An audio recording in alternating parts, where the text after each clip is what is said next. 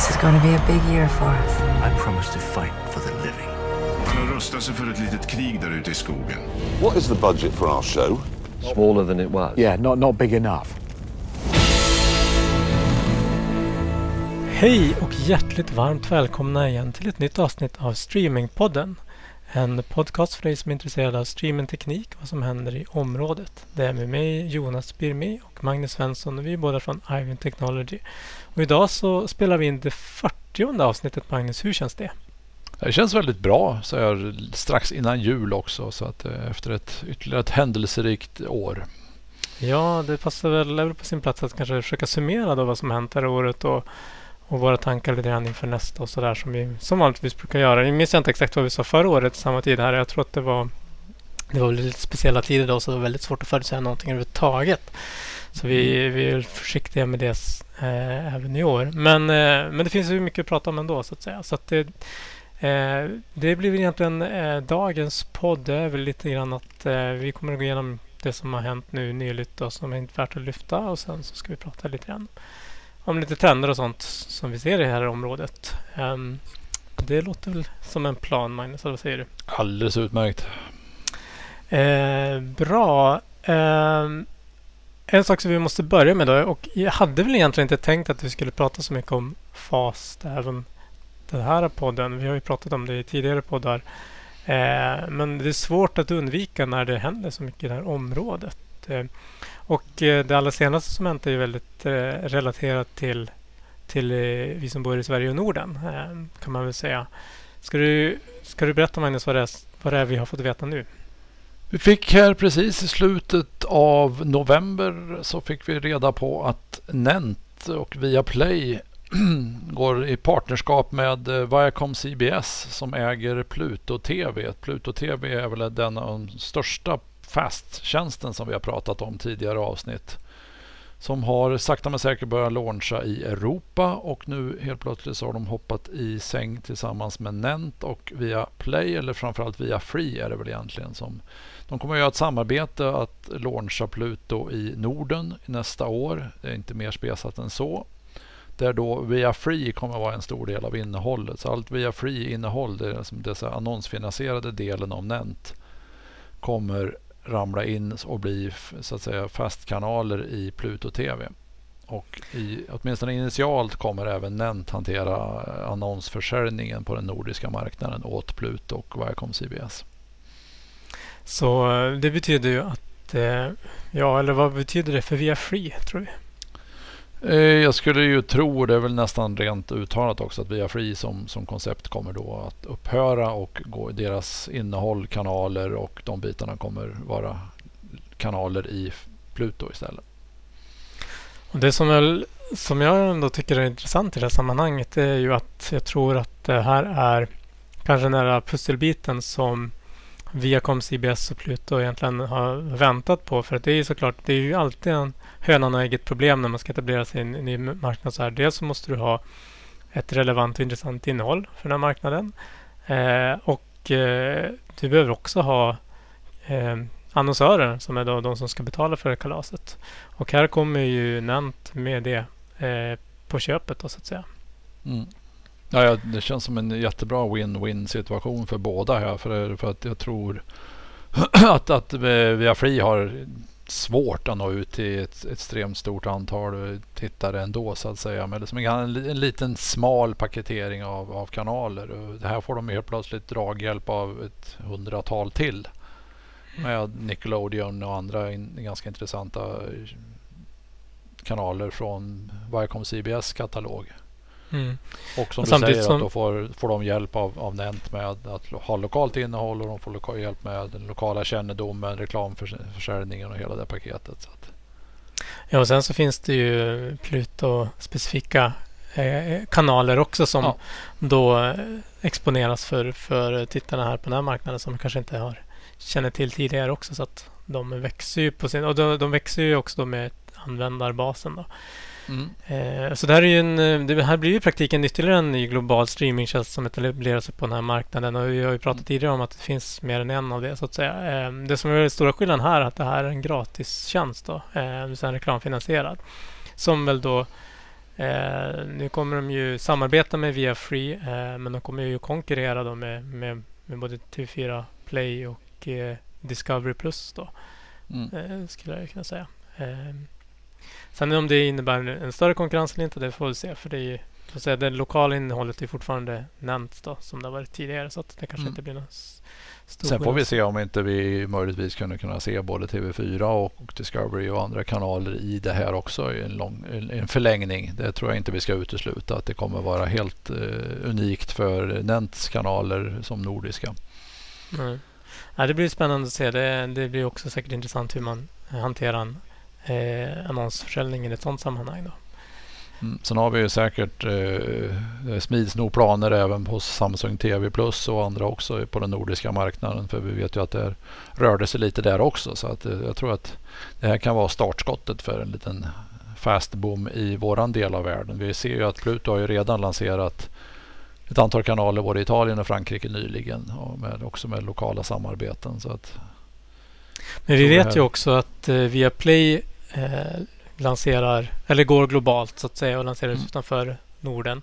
Alldeles nyligen var det väl USA de lanserade.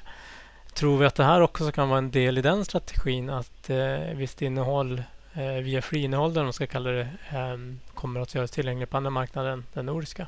Vad tror du? Det är ju nog ingenting som utesluter att till och med, eller som är det några populära kanaler som kan driva trafiken in till Viaplays amerikanska gren, att de släpper dem på Pluto TV i USA som så att säga Barker-kanaler, eller så här, mer eller mindre driva trafiken in till Viaplay från Pluto. Så tror jag inte det är otänkbart. Det är ju Viacom CBS Act, så att det är som... Och det kan vi nämna för de som kanske börjat lyssna på den här podden, om ni vill veta lite mer om vad vi menar med det när vi säger fast, och den nya streamingtjänsternas motsvarighet till fri TV. Så kan ni lyssna på något tidigare avsnitt där vi pratar lite mer om just fast. Jag kommer inte ihåg vilket avsnitt det var, nummer så, men det är bara att kolla bakåt i den här listan så hittar ni den. Ja, generellt kan man ju säga att även Viaplay har ju gjort ganska många smarta drag och tuffa lanseringar de senaste veckorna bara. De har som gått ut i Holland med rättigheterna för Formel 1, vilket nog är ganska populärt i Holland just nu, och lanserade, som du sa, Viaplay tillsammans med Comcast i USA igår. Så att... Men vad betyder det att de lanserar tillsammans med Comcast? Är att de kommer att innehålla, eller är det tekniskt? Det kommer vara ett optionellt erbjudande för Comcast-kunderna att få köpa med Viaplays innehåll. Sen har de ju sagt att de kommer ha en direct-consumer-applikation i USA senare sen också. Men det här var nog ett sätt att komma ut och doppa fingrar eller doppa tån i vattnet lite i USA och se det som vilket innehåll som lockar. Och de kommer ju ha innehåll från både SVT och andra, TV4 och andra nordiskt innehåll i sin utbud där borta. Okej, så Comcast kommer att ha det. Okej.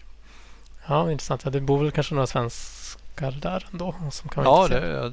Ja, jag tror lokalt innehåll och sådana saker. Och nordiskt innehåll och nordiska serier som Bron och andra är ju väldigt populära även utanför Sveriges gränser. Så att.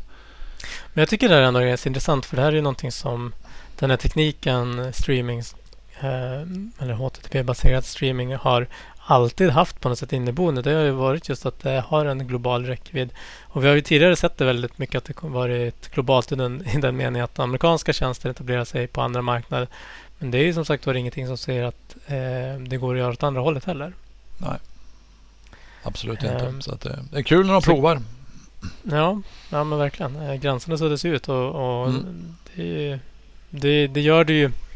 Ja, det är nu man börjar nyttja den här tekniken, tycker jag i alla fall, till fullo. Så. Men en annan relaterad fastnyhet då, det handlar om Paramount Plus. Vad vill du säga om det, Magnus? Ja, det är väl egentligen inte riktigt fast heller, utan det här är egentligen att Paramount Plus, en annan del av samma koncern Viacom CBS och deras SVOD-tjänst, kommer introducera linjära kanaler. De här kommer dock inte vara reklamfinansierade, utan de här ingår i deras pay-abonnemang per Paramount Plus.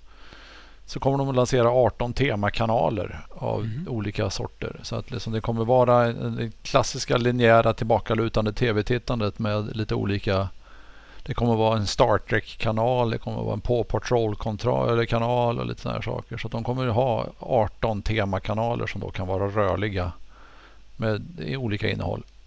Mm. Men det visar ju på att linjära tittandet inte på något sätt är dött. Däremot så kanske distributionsmetoden för det förändras. Ja, det är snarare det jag skulle säga, att det är liksom linjära tillbakalutat tittandet kommer säkert inte försvinna, eller snarare komma tillbaka kanske lite nu i samband med de här både fast men även de här temakanalerna och sådana saker. Jag läste en artikel som kom från Australien med Seven West Media som lanserade en temakanal runt Big Brother i samband med att de skulle släppa en ny säsong av Big Brother i Australien. Så gjorde de en temakanal på de gamla avsnitten, och de stod helt plötsligt, den kanalen eller playlisten eller vad man kallar det, stod helt plötsligt för 40% av tittandet på Seven West Medias plattform och drev upp trafiken för VOD med 90%. Så att samma innehåll ligger där som voddar, men kanske inte alls haft det, liksom, det enkla one-click-tittandet. Nej. Nej, det är ett annat sätt att upptäcka saker, tänker jag också. På det sättet. Så att vi ser det både i Fast, vi ser det med Paramount Plus levererar sina kanaler. Vi har ju haft YouTube TV och andra tidigare också. Och nu ser man att fler och fler har det som ett komplement. Jag skulle inte säga att vi går tillbaka till ett linjärt tittande heller, utan det är ett komplement, skulle jag säga. Och med tekniken som vi har pratat om i tidigare poddar, så är det som det kostar ju ingenting mer tittarmässigt att titta på en sån här kanal eller mot att titta på en VOD. Nej, och det är där verkligen man kan förena de här med hjälp av tekniken, att man inte behöver ha som två olika flöden på det sättet, utan du transkoderar det en gång och så lägger upp det där, och sen så har du egentligen bara olika sätt att paketera och leverera det till slutanvändaren och tittaren. Nej, men så det är jättespännande faktiskt att se vad som händer, och jag tror att det finns fortfarande mycket kvar att göra på det här området, rent både tekniskt men även den användarupplevelsen. Jag tror att det här, nu börjar man dosa på ytan, eller hur man säger, att på vad som faktiskt går att göra med tekniken, och man har börjat våga tänka lite i andra banor än kanske de traditionella. Det är väl det som låser upp många knutar, tänker jag. Ja, det som allt handlar ju om att göra ett enkelt tv-tittande, och jag har ju personligen stört mig ganska ofta på många av de här streamingapparna, så är det ganska många klick och sidorörelser och browsande innan man hittar det även om man vet vart man ska titta, så så tar det en stund att starta någonting.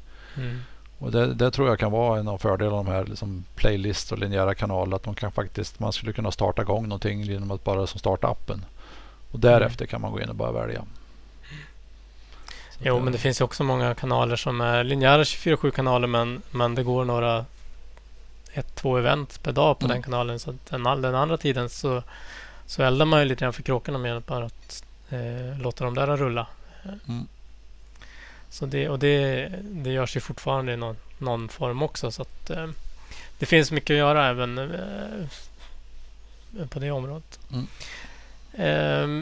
Men sen så har vi en annan Pluto TV-relaterad nyhet. Ja, det är mycket Pluto nu, verkar det som. Ja. Men vi samlade ihop oss lite nyheter, och Pluto har ju nu också gjort ett samarbete tillsammans med Google och Google TV.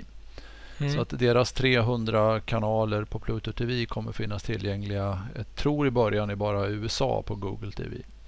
Så att om du köper en tv-skärm eller en device som har Google TV, så har du Plutos linjära tv-kanaler som ett del av ditt paket i ditt operativsystem, och redan färdiginstallerat när du köper en tv eller ett device.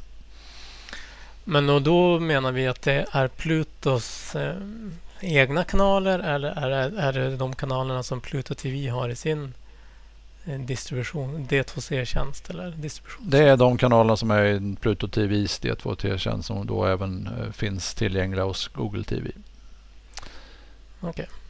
Vilket jag ser som en intressant utveckling av att jag har ju skrivit en av mina Game of Streams avsnitt där jag pratar om att Standing on the Shoulders of the Giants. Så jag ser ju mer och mer att de här Google och Apple tar en större och större del av aggregationsrollen och bundlar mer och mer content med, automatiskt med deras device. Så det är egentligen det är själva bundlingen och kureringen som Pluto TV står för i det sammanhanget. Mm, exakt, och sen bara finns de tillgängliga i Google också. Så det blir räckvidd för Pluto och det blir ett ytterligare innehåll för Google TV. Mm. Ja, det är intressanta samarbeten som man ser och att det verkar verkligen, det finns egentligen inga riktiga, man provar alla möjliga, det finns inte några cementerade sanningar riktigt än i det här området. Jag tror många får vi se vart det leder. Jag tror många famlar lite efter vilka konstellationer och samarbeten och vad som kommer ta fart. Det är många letar ju och många försöker ju ta aggregatorrollen eller den bundlande rollen och vara din hemmaplats för tv-tittande. Men alla är inte vänner i den här branschen. Det har ju varit en del bråkar som man kan säga mellan framförallt Roku och Google. Vill du sammanfatta det? Det var ju, jag tror vi tog det på ett poddavsnitt för nu var det ganska länge sedan och de rökte ihop i luven ganska rejält. Det var väl framförallt att Roku eller YouTube inte skulle vara tillgängligt på Roku för att Roku påstod att Google kom med orimliga krav på att sökningen skulle favorisera YouTube-kanalerna på Roku-devicen och att Roku skulle vara tvungna att implementera AV1 som då Google ställde som ett krav för att ha YouTube. Så det slutade väl med en massa konstiga shortcuts och de började plocka bort YouTube-appar och allting sånt från devicen och var rejält i luven på varandra ett tag. Men förra veckan så kom det ut ett pressmeddelande att nu är de sams. Nu är de jättebra kompisar. Undisclosed terms var vad som sades. De talar inte om vad de har kommit överens om men helt plötsligt så är de sams. Mm. Det som vi har sett bakvägar är ju att de nya Roku-devicen nu plötsligt har kodeken AV1-support. Men det kan var man tänka ett av de grejerna att de fick ju med sig på. Ja. Men och den kan jag tro kan ha varit ganska viktig ändå för YouTube när det kommer till licenskostnader för transkodering och sånt där som de har på sin sida. Ja, och att de inte kanske behöver transkodera i massa olika format och sådana saker. Både Netflix och YouTube är ju ganska hårda på AV1 nu och använder mer och mer av AV1. Så att jag tror att det här kommer ju troligen göra att vi kommer se AV1 på flera av device och inte bara Roku för att nu har de ju sett vad som hände. När var det vad hette han nu från Netflix som var på Streaming Tech Sweden här? Var det 2017? Måste det vara det. Presenterade AV1 eller i alla fall första spesen eller första varianten av det.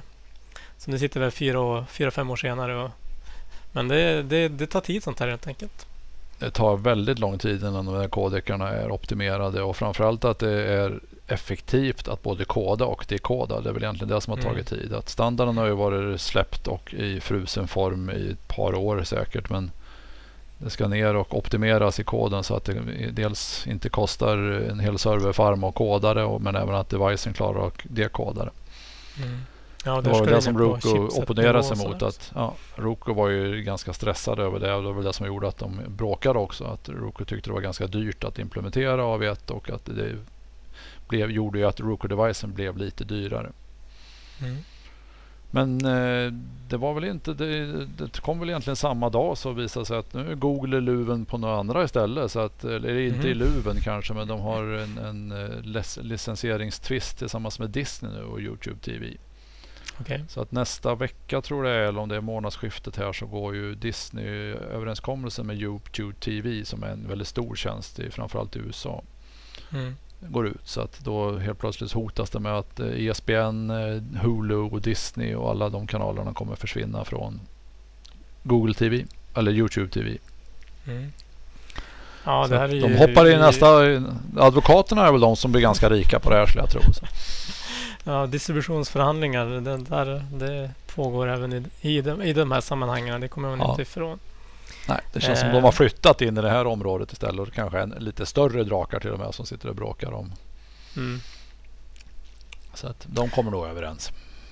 Ja, men det är lite grann vad som har hänt nu då. Och man ska prata trender. Okej, vi ser att FAST verkar ju ta fart det här året. Det verkar ju svårt så säga någonting om. Det fortsätter etableras fler tjänster globalt. Det sker en hel del ihopslagningar. Du var inne på att det kanske handlar mycket om att få upp volym i användarbas. Vad mer finns det som vi kan sammanfatta det här året i trender, skulle du säga, Magnus? Jag skulle säga framförallt det som du sa, att det är det som får upp användarbas, och it's a numbers game som man brukar säga. Det är att vi ser ju de här stora, vi ser ju till och med stora drakar som Warner Media och Discovery ska slå sina påsar ihop. Vi ser att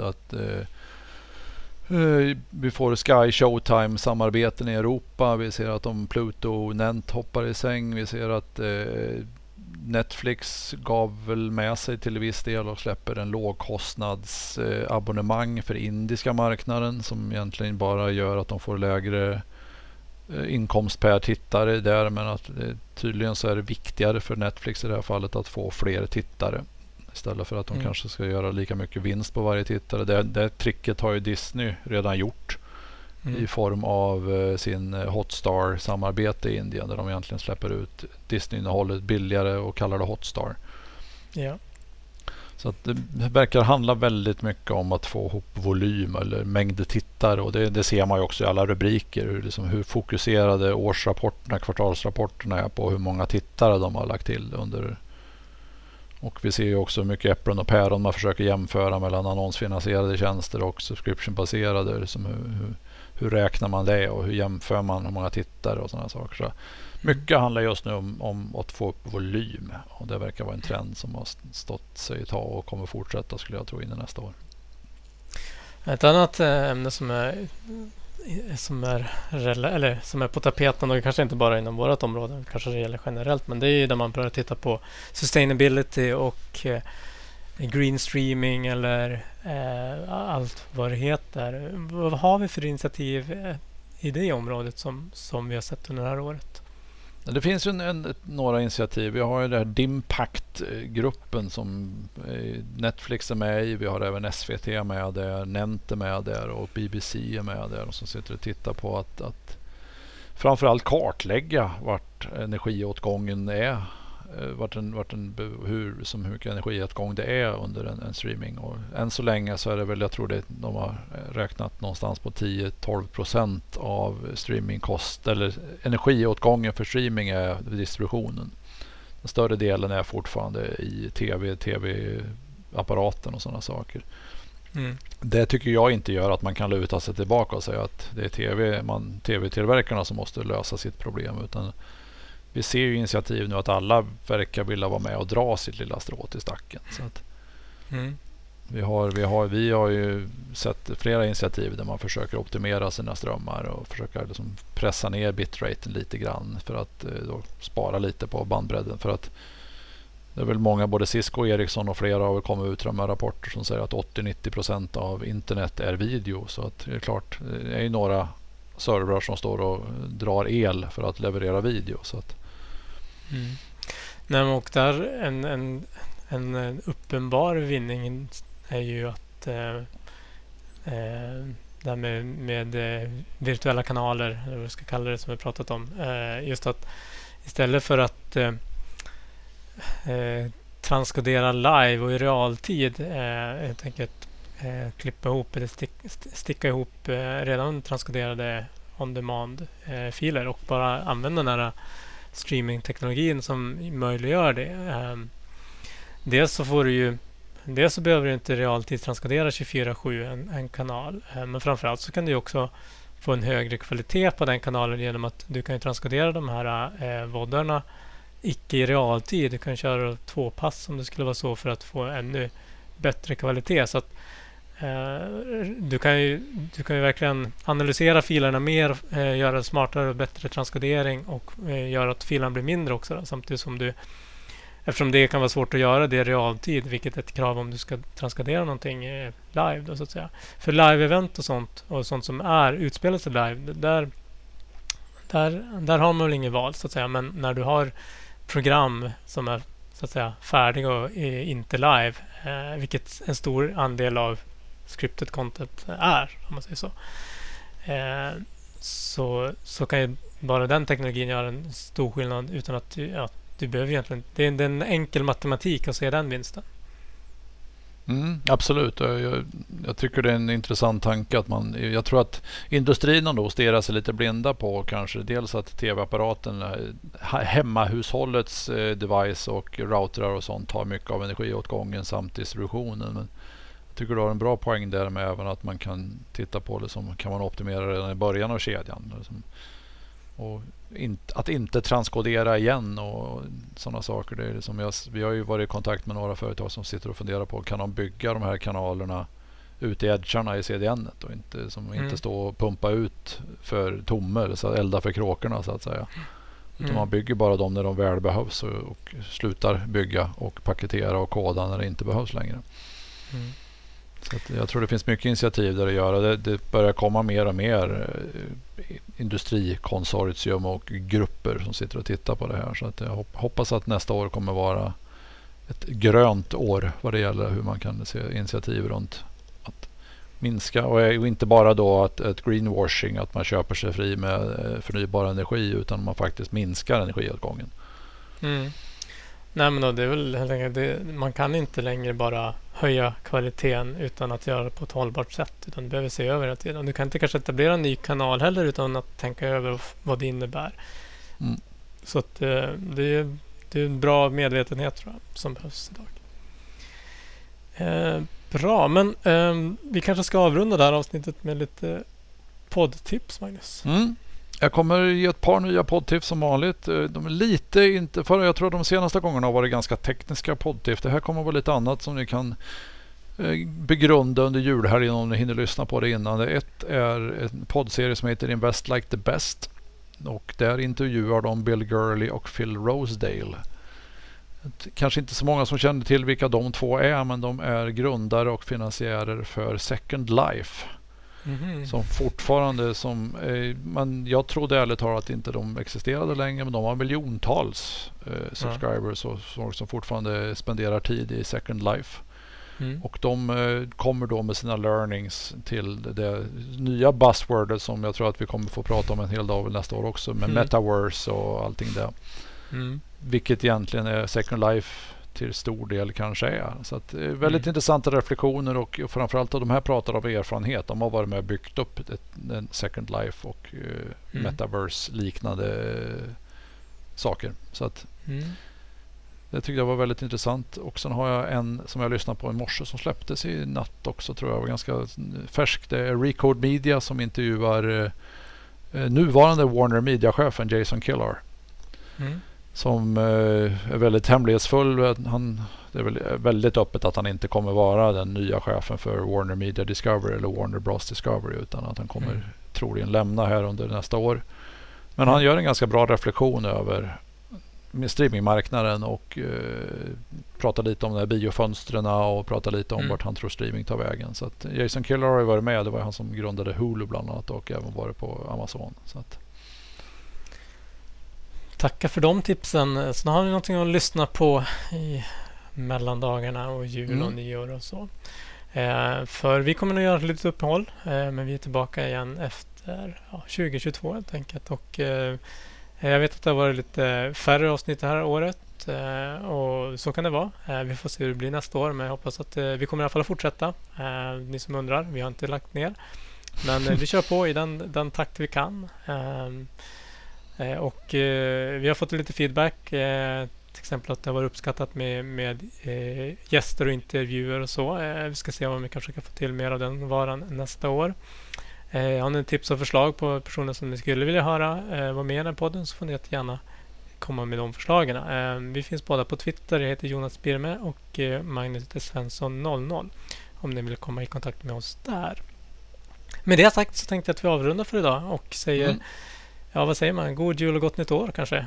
Ja, det tycker jag är ganska lämpligt så här års. Det tycker jag vi kan avsluta med. Det gör vi så. Ha det gott. Hej då. Hej då. Ni har lyssnat på Streamingpodden. En podcast för dig som är intresserad av streamingteknik och nyheter i området. Programmet produceras av Ivin Technology, leverantörsoberoende specialister inom videoteknik och mediedistribution.